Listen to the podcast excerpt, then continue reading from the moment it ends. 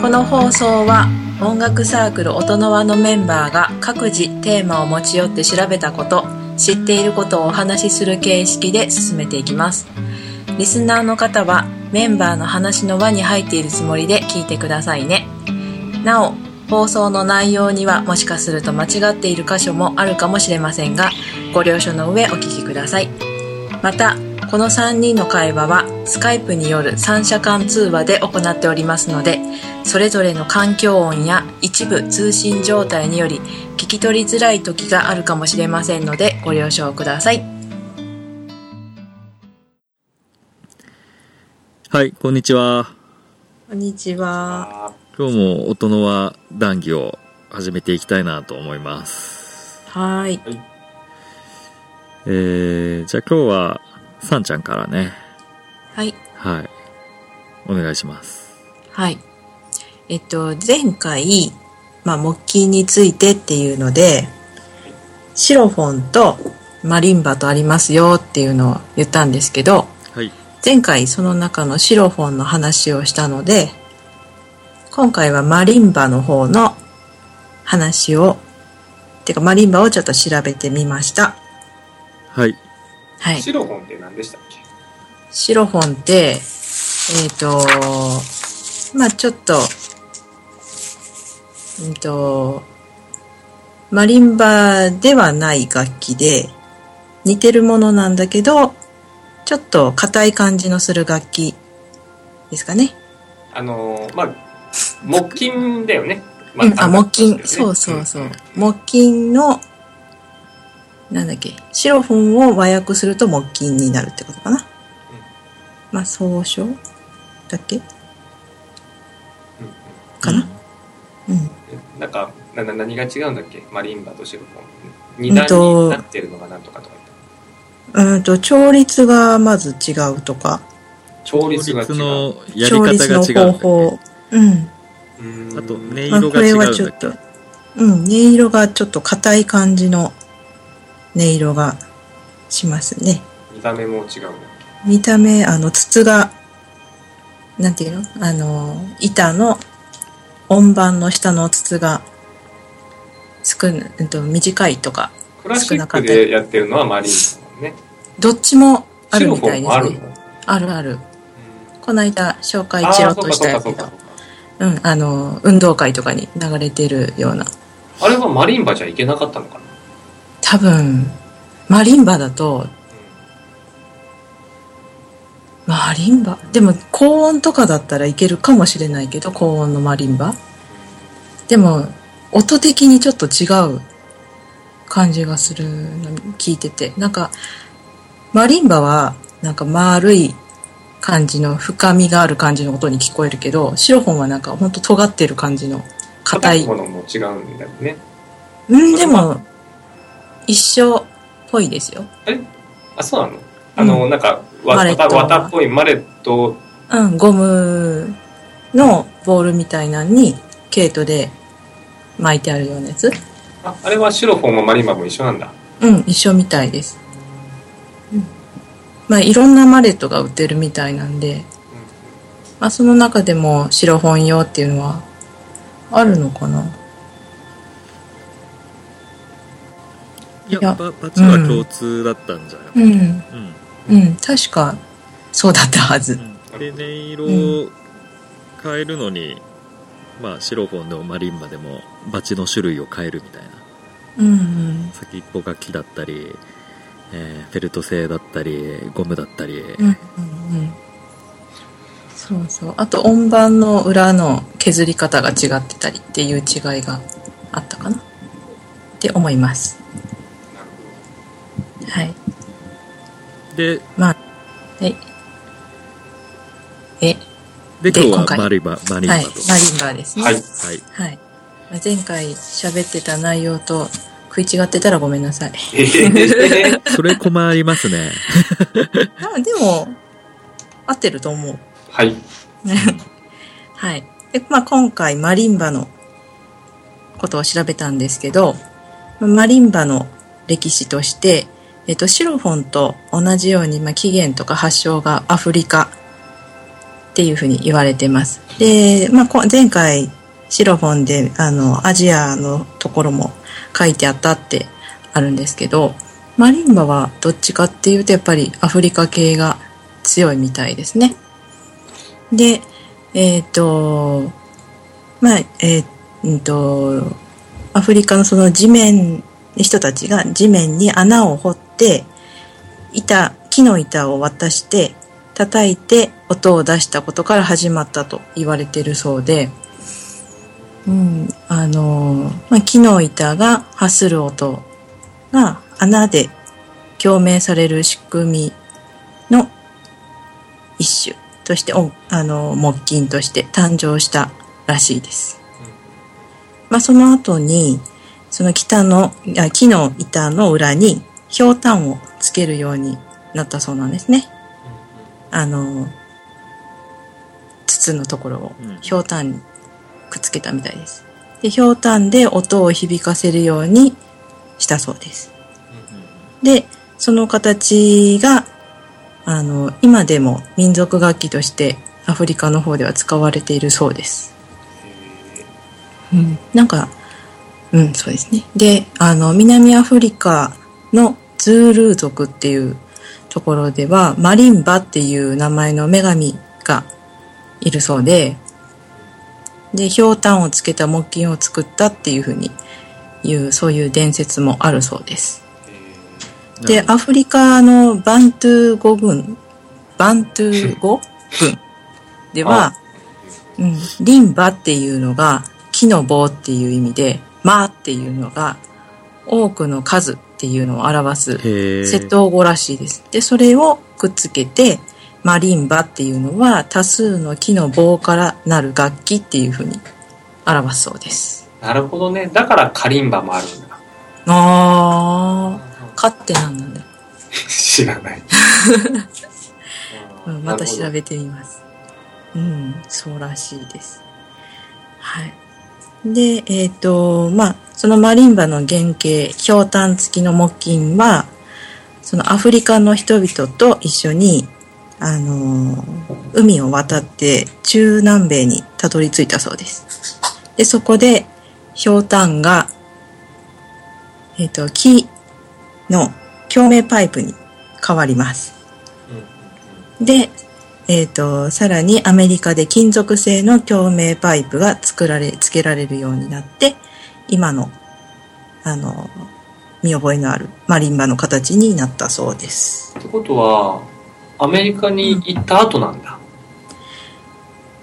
今の形になったうんうんのかあヨーロッパの方でできたんんじゃなくて、うん、あの、ヨーロッパはシロフォンだったと思うんですよ。行ったのが。で、えっ、と、アメリカに行ったのがマリンバだったと思います。その伝わってく過程がマリンバとシロフォンで違ってたみたいですね。うん。で、あの、中央北アメリカにあるグアテマラ共和国、グアテマラ？グアテマラね。あの、うん、コーヒーグアテマ。うん。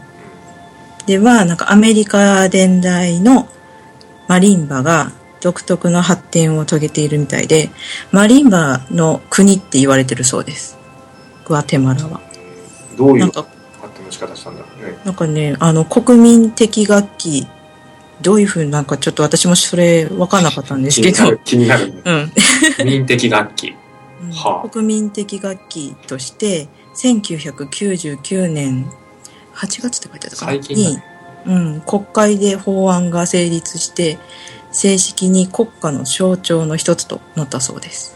まあ、うちらでいうピアニカのもっとメジャーになったパタイプな感じなのかな。うーん。国民的楽器でしょ、あれ。うん、確かに。あれがもっとなんかちょっともっと持ち上げられてるような感じなのかうな。ん。なんですかね。すごいですよね。でも楽器、楽器が国家の象徴っていうのって他にあるんですかね？あ、でもまあ、国旗があるよね。スペインとかはギターが国旗だし、国の楽器ってあるよね。へーうんなるほど。日本だと何になるんですかね？日本はね、だから日本古来の、いや、琴はね、日本、なんか大正琴が唯一日本由来の楽器らしいよ。あの、よく雅楽で使われてる小とかああいうのも全部中国とかあっちから来るんだから、んうん日本古来の楽器ってね、対象語としかないらしいなってことだ確かうんらしいよ。尺八も違うらしいね。あれ、ああ、そうなんですか。尺八もだってもともとあれ、小無双の人とか、要するにまあ、あの、仏教楽器でしょ確かああ、なるほど。うん。ちょっとまあ俺もよく詳しくわかんないけど、あれもだから、海外から来てる、あの、うん中国から来てるよ、あれも確か。うん今後の課題で、いつか調べます。はい、尺八だけ。尺八。はい。で、まあ、えっ、と、まあ、次に、マリンバの音域なんですけど、えっ、と、前回シロフォン音域どれぐらいって言ったか、覚えてます？私忘れちゃったんで、もう一回見ますね。えっ、とね、3オクターブ半。3オクターブ半。失礼、何か落ちました。はい3オクターブ半から4オクターブのものがシロフォンなんですけど、ピアノは、えー、6、7、7オクターブぐらい？ですか？でしたっけ？そうですね。私調べたね。だから、半分ぐらい、ピアノの半分ぐらいだね、約そうね。ですね。まあでもまあ、結構大体カバーで。うん。で、そのマリンバは、4オクターブから5オクターブのものが多いそうなんですね。でも、なんか理論上では、6オクターブ半まで拡張することが可能らしいです。でも、まあ、小中学校とかでよく私たちが見てたのは4オクターブから5オクターブぐらいのものらしいですね。で、近年の演奏者の思考は中音域から低音域に魅力を見出す傾向にあるそうで、結構低音のあのマリンバが好まれるそうなんですが、なんかマリンバを高音域に拡張して、鍵盤の材質を根本的に変えちゃっているものもあるみたいで、それを白リンバって言うそうです。クルリンパみたいなね。なんかなんかね、シロフォンのあ、、シロフォンのリンバそうそう、そっからシロフォンとマリンバがなんかくっついてる感じなんですけど、なんかシロフォンの音域が当初は狭かったので、同じ鍵盤の狭さで鍵盤を樹脂製にして売り出したものが白リンバっていう風に売られてるそうです。で、えっ、と、あと低音専用でバスマリンバとか高音とか、まあ他でもピッコロマリンバとかコントラバスマリンバとか特注で作ってもらう人もいるそうです。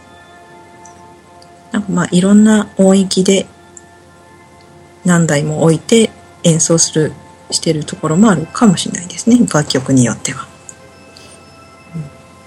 まあ低音域がねなんかマリンバって魅力的だなって私も思うんですけどいかがですか？聞いた感じ。なんか高音ってあんまりイメージが私になかったんですけど。まあ、な確かにまあ木のぬくもりを感じる感じはするよね少しね、うんうん。ど。なんかマイルドな。そうですね。うんなんかほっこりしする感じがまあでも叩き方によってはねうん。うん。硬い感じも聞きますけどうん、まあいろんな演奏者によって変わるとは思いますが、まあ、どんな楽器でもそうでしょうけどね。うん。うん、でまあさっきのその材質のことを言ったんですけど、うん。まあ、えっ、とマリンバの音盤本番。板ですね、うんうんが最適そうそうそうがそれが最適ってされてるのはえっ、とホンジュラスローズウッド。ローズウッドらしい。っていう材質ね。うん。材質。で、そのでも、木の材質ですね。うん。でも楽器の材料として使えるようになるのは200年以上かかるそうです。そまあ、生育するのにってこと？樹樹齢が、樹齢が、いや、あの、楽器の材料にその、なんていうの？音鳴らすためにっていうのに、がでも切ってから200年ってわけないよね。それだと、そんなわけないから。あそうだね。だからまあ樹齢ってことだよね、多分ね、おそらく。うん樹齢200年ぐらいにあそうなん育っですかね。たものがうん。望ましいみたいな。うん。いい音が出るんですかね。うんうん。で、だけどまあそういう、ね、たくさん作ったら待てないですよね。もちろん。待てないですね。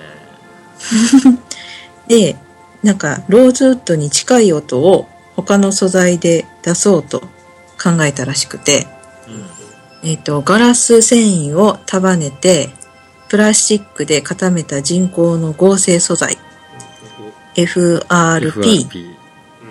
車のっていうので、あれだね。バンパーとかに使われるプラスチックっぽいやつだね。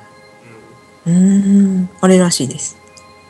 あれだと、その木に比べてやっぱり湿度や温度とかの変化にうん。よる影響が少なくて、真夏とか曇りの日に屋外でとか使っても安定した音で、まあ、一定の演奏ができるっていうのでローズウッドの代役の代表格となっているそうです。うん。えーうん。そうです。なんか真夏にねあのパレードとかでああ、一日中とか。やってる、うん、ところもあったりするからそういうのはいいかもしれないですね。なるほどね。うん、はい。それ、そういうのが材質でした。はい。はい。で、次。マレットについて。うんうんバチですね。バチ。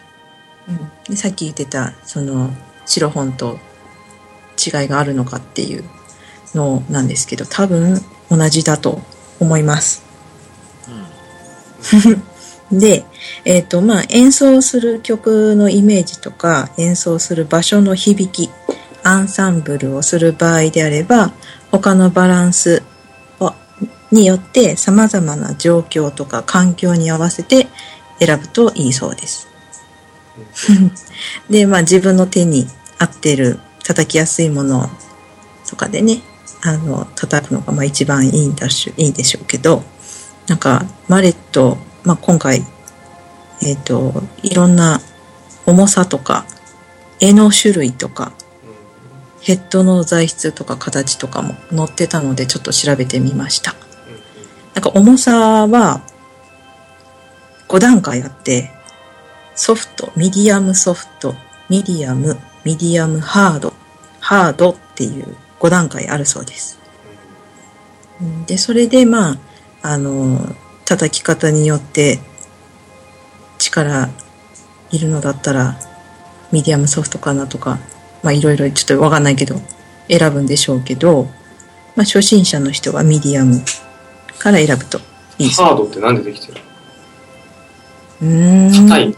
えソフトはだってあれでしょ？フエルトみたいなやつでしょ？いや、重さの問題でなあ、重さの問題なの？うん、そうそうああ、そういうことね。うんあ重さの名称みたいですね。ーじゃあ、音にソフトだから柔らかいわけじゃないんだ。うん、うん。うんじゃないみたいですね、どうも。でもまあでも、メーカーによって、ベリーハードとか、ベリーソフトとか、エクストラハードとか、エクストラソフトっていう名称もあるそうです。どんだけ重いんだろうとか、どんだけ軽いんだろうとかって。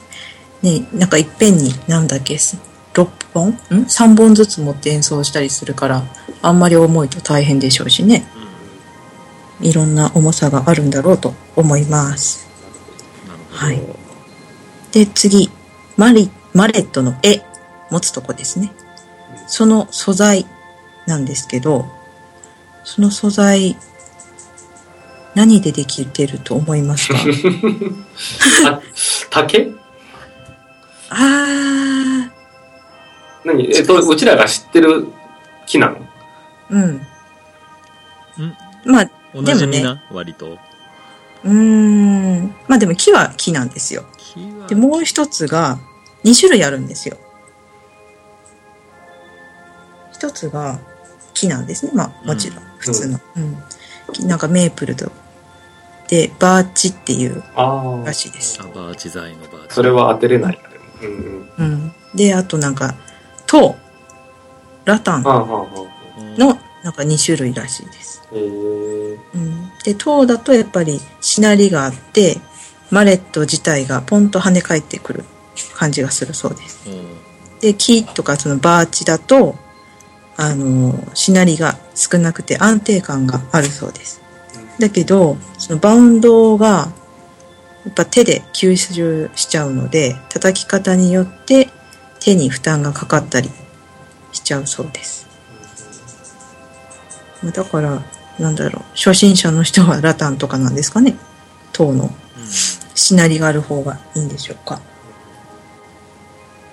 うん。まあでも、あとは、うん。あの、長さは、まあそれぞれいろんな長さあると思うんですけど、複数本で演奏するときは、まあ全部同じ長さで揃えないとダメだそうです。なぜかというと、左右音が、あの長さが違うと音に違いが出るそうです。うん、そうだろうね。うん、で長さが均等になっているか必ず確認をするといいそうです。うん、であとマレットのヘッド叩くとこですね。それが、まあ、さっきも言ってたみたいにゴムの素材のヘッドに毛糸とか面で巻かれているものですね。で、あと巻き加減で、巻き加減とか毛の種類によっても音が変わるそうです。で、あの、その毛糸とかもう何もなくて、もうゴムの形のまんまのもあるんですけど、それもまん丸いのと楕円のがあるんですけども、それだ、それもなんかそのまん丸と楕円で音が変わるそうです。うん。なんか鍵盤に当たる面積の違いによって音が変わって聞こえるそうです。そうだね、まあね。うん。面積小さい方が力は強くいくからね。うんうんですね。パーンって音が出したい時とかは、そういうマレットを選んだりするんでしょうね。うん、で、あと、その、双方叩き方にもいろいろ名前があったんですけど、なんか通常演奏される時は、まあ2本、普通両手で1本ずつ持ってじゃんじゃんって弾くの。と、あと2本ずつ持って4本で和音みたいに弾く、あ、叩く方法とか。で、さっき言った6本で楽曲によっては6本必要な場合もあるそうですね。で、その、まあ、4本、うんと、片手に2本ずつ持つ時の名前もあるそうで、うん。2種類あって、クロスグリップっていうのと、ロンクロスっていうのが なんかトラディショナルグリップっていうのがクロスグリップ。そういう会話をされるんだね。俺うん、クロスグリップ派なんだ、みたいな。ね。なんかバートンクリップとか、なんかいろいろ名前があって、やっぱその編み出した人の名前がついてるんですね。ゲイリー・バートンさんっていう人が考案したのがバートングリップらしいです。へなんかそのクロスでも、ど、親指側の方が上にあるのがどっちで、下にあるのがどっちでとか、すごい細かかったです。なんか違うんでしょうね。叩き方が。ーまた、こう、派閥がある そうなんですかね。で、あとなんかノンクロス。まあ、バッテンに、手の中でバッテンになってないのが、マーサグリップとか、スティーブンス、スティーブンスグリップとかいう名前があって、もともとマーサグリップって言ってたんですけど、なんか、スティーブンスさんが、それを改良した持ち方を広めたのがスティーブンスグリップっていう名前らしいです。うん。そうですね。で、なんか、その、双方で、その、叩き方なんですけど、まあ普通に、あの、なんていう、メロディーをい一音ずつ鳴らしてたりするのは、確か中高、うんと、小中か、ぐらいでやってたと思うんですけど、うん。うん。まあ多分、和音とかってあんまりしないですよ。2本、4本持ってってしたことありますか？いや、ないね。ないですよね。ないっていうか、まあ、マリンバ叩いたことある、あるかな？ぐらいの感じだよね。あそうですか。うん。見たことはあるけど、叩えー音楽の時間とかでしなかったですいや、シロフォンは叩いたと思うんだって。ああ。マリンバってあの、でかいやつだよね。そうそうそうそう。シロフォンは叩いたと思うんだけど、叩いたと思うけど、あの、うん、うん。でかいやつはだってガラガラなんか下になんか滑車がついてて、そうそうそう、動そかしれでね、て。動かすやつだよね。うんうん。だから、やりたくても、なんか、どう、あったのかなっていう、そんな感じだよね、だからね。誰かがややってて当たらなかったかもしれないですしね。うん、それぐらいはね、叩いたことあるかもしれんぐらいだね。うんうん。その、なんか、あの、ソロの人とかで、あのーいろいろ今まで聞いてたりすると、あのー叩き方が、やっぱり、なんていうんですかね、壮大な感じの叩き方で、その、一つの音を長くつなげることってできないじゃないですか。マリンバとかシロフォンとか。うんポンって叩いたら単音なんでそれで切れちゃうと思うんですけど、それを長く聞こえる、聞かせるように、あの、一つの音を連打、短く連打だーってするのが、トレモロっていう風に、それもまあ他のでも使うもんね、他の楽器でもね。う。うんん、ピアノでもトレモロってありますうんね。うん。だけど、あの、それするときって両手いりますよね。ああ、片手でできるってこと？そう、片手でやる方法があるみたいで、その音盤を挟んで、片手で2本マレット持って、上下でこうやって挟んで、縦に鳴らすんですって。うんだから上から鳴らすのと下から鳴らすのと。それをダダダダダダダって上下に動かして挟んで叩いてする方法があるみたいなんですよ。それをマンドリン、マンドリンロールっていうふうに言うそうです。まあだから、左手とかは普通の、まあ、また2本とか持って違う音を鳴らしながら、右手ではダダダダってマンドリンロールをしてるっていう楽曲もあるそうです。なんか死ぬまでにマンドリンロールって言葉を使う気がしない。そうですね。私も思います、それは。マンドリ。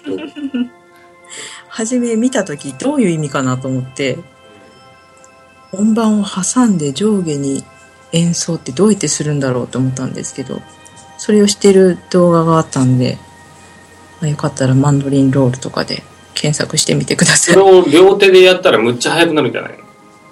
そうですね。でも、うん、なるほど。そうですね。で、あと、あの、まあ、音盤を左右にこすって連続した音を出すのがグリッサンド。これ。ピアノでも言いますし、ギターでも言いますか？グリッサン言うけド。ど、まあグリッサンド言うけどね、でもちょっとその、マリンバにもあるとは思わなかったね。うん。マリモコでビューって、なんか、横にスライドそうそうそうそうそうってい感じね。ああ、なるほどあれを、ああれをグリッサンドっってていうんだ。あうんあ、なるほどね。そうそうそう。で、あとね、そのマレットの絵で鍵盤を叩いたり、うんうんうん。うんと、マリンバの楽器の側板、うん横のところで打楽器みたいに叩いたり音を出して演奏するのもあるそうです。考えることは一緒だよね。うん、いろんなところで音を出すんですね。うん。まあそんな感じで、そのがソロのマリンバとして日本ですごく広めた方は、えっと、安倍恵子さんっていう方で、えっと、マリンバ、ソロ、ソロマリンバ奏者の方ですね。その方の貢献が大きいそうです。その人がしなかったら多分、もうオーケストラの中でとか、みんなでとかっていうのだけだったんでしょうかね。ソロの楽器としてマリンバを押し出したのが安倍さんっていうことらしいです。うん。で、さっき、あの、初めの方に言ったあの、グアテマラの、うん。で、あの、演奏されるマリンバは、なんか一台で数人叩いてるうんそうなんです。だからソロとかはあんまりいらっしゃらないそうですね。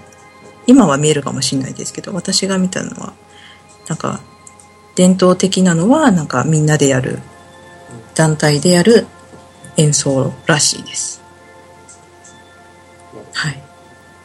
で、前回、あの、シロフォンの時に、移行楽器、あの、1オクターブ下で楽譜が書かれますよって言ったじゃないですか。あれちょっと調べてみたんですけど、やっぱり移行楽器はマリンバは、ではない。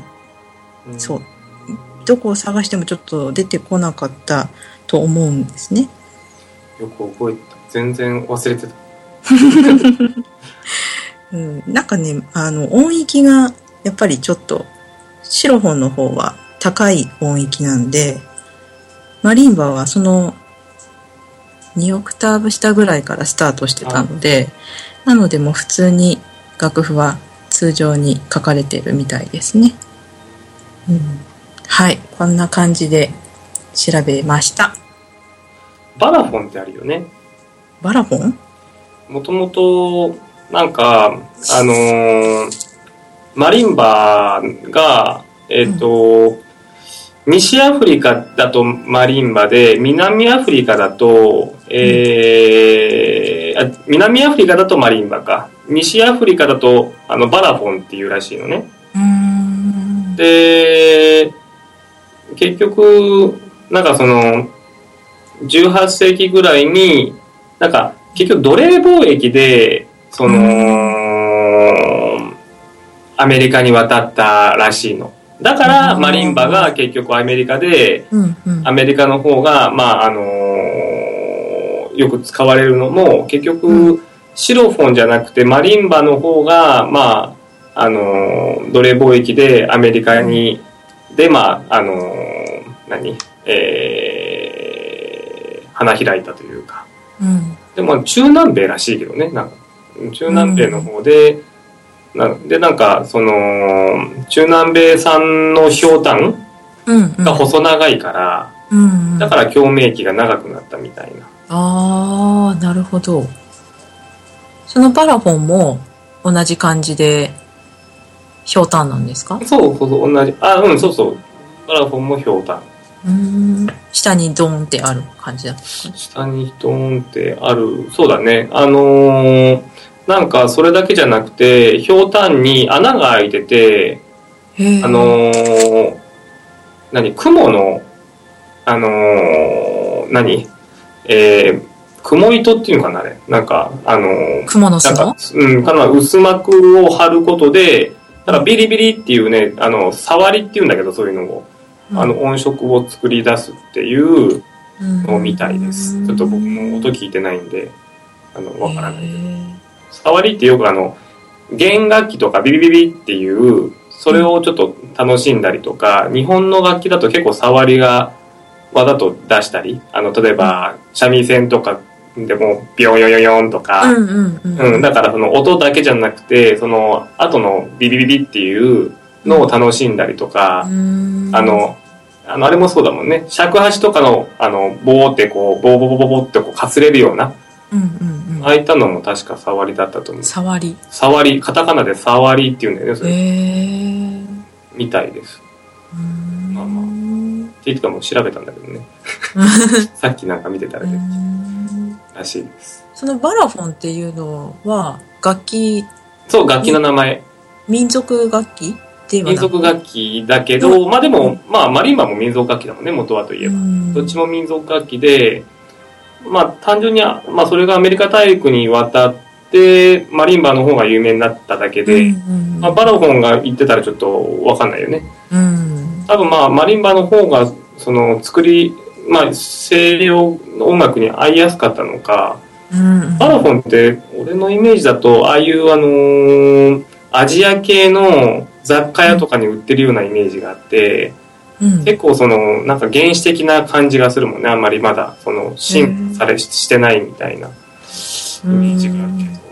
まあ、現地の人が使ってる感じね。うん、わかんない。もしかしたらね、あの、バラフォンでも、まあ、進化遂げてるバラフォンがあるのかもしれないけど。うん。うん。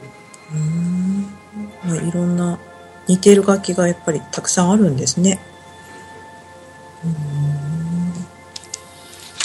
まあ、はい。そんな感じで。そんな感じで。こんな感じです。ありがとうございました。はい。はい。というわけで、今日は、えー、さんちゃんから、マリンバはい。っていうテーマでお話ししていただきました。ありがとうございました。はい。はいありがとうございました。はでーす。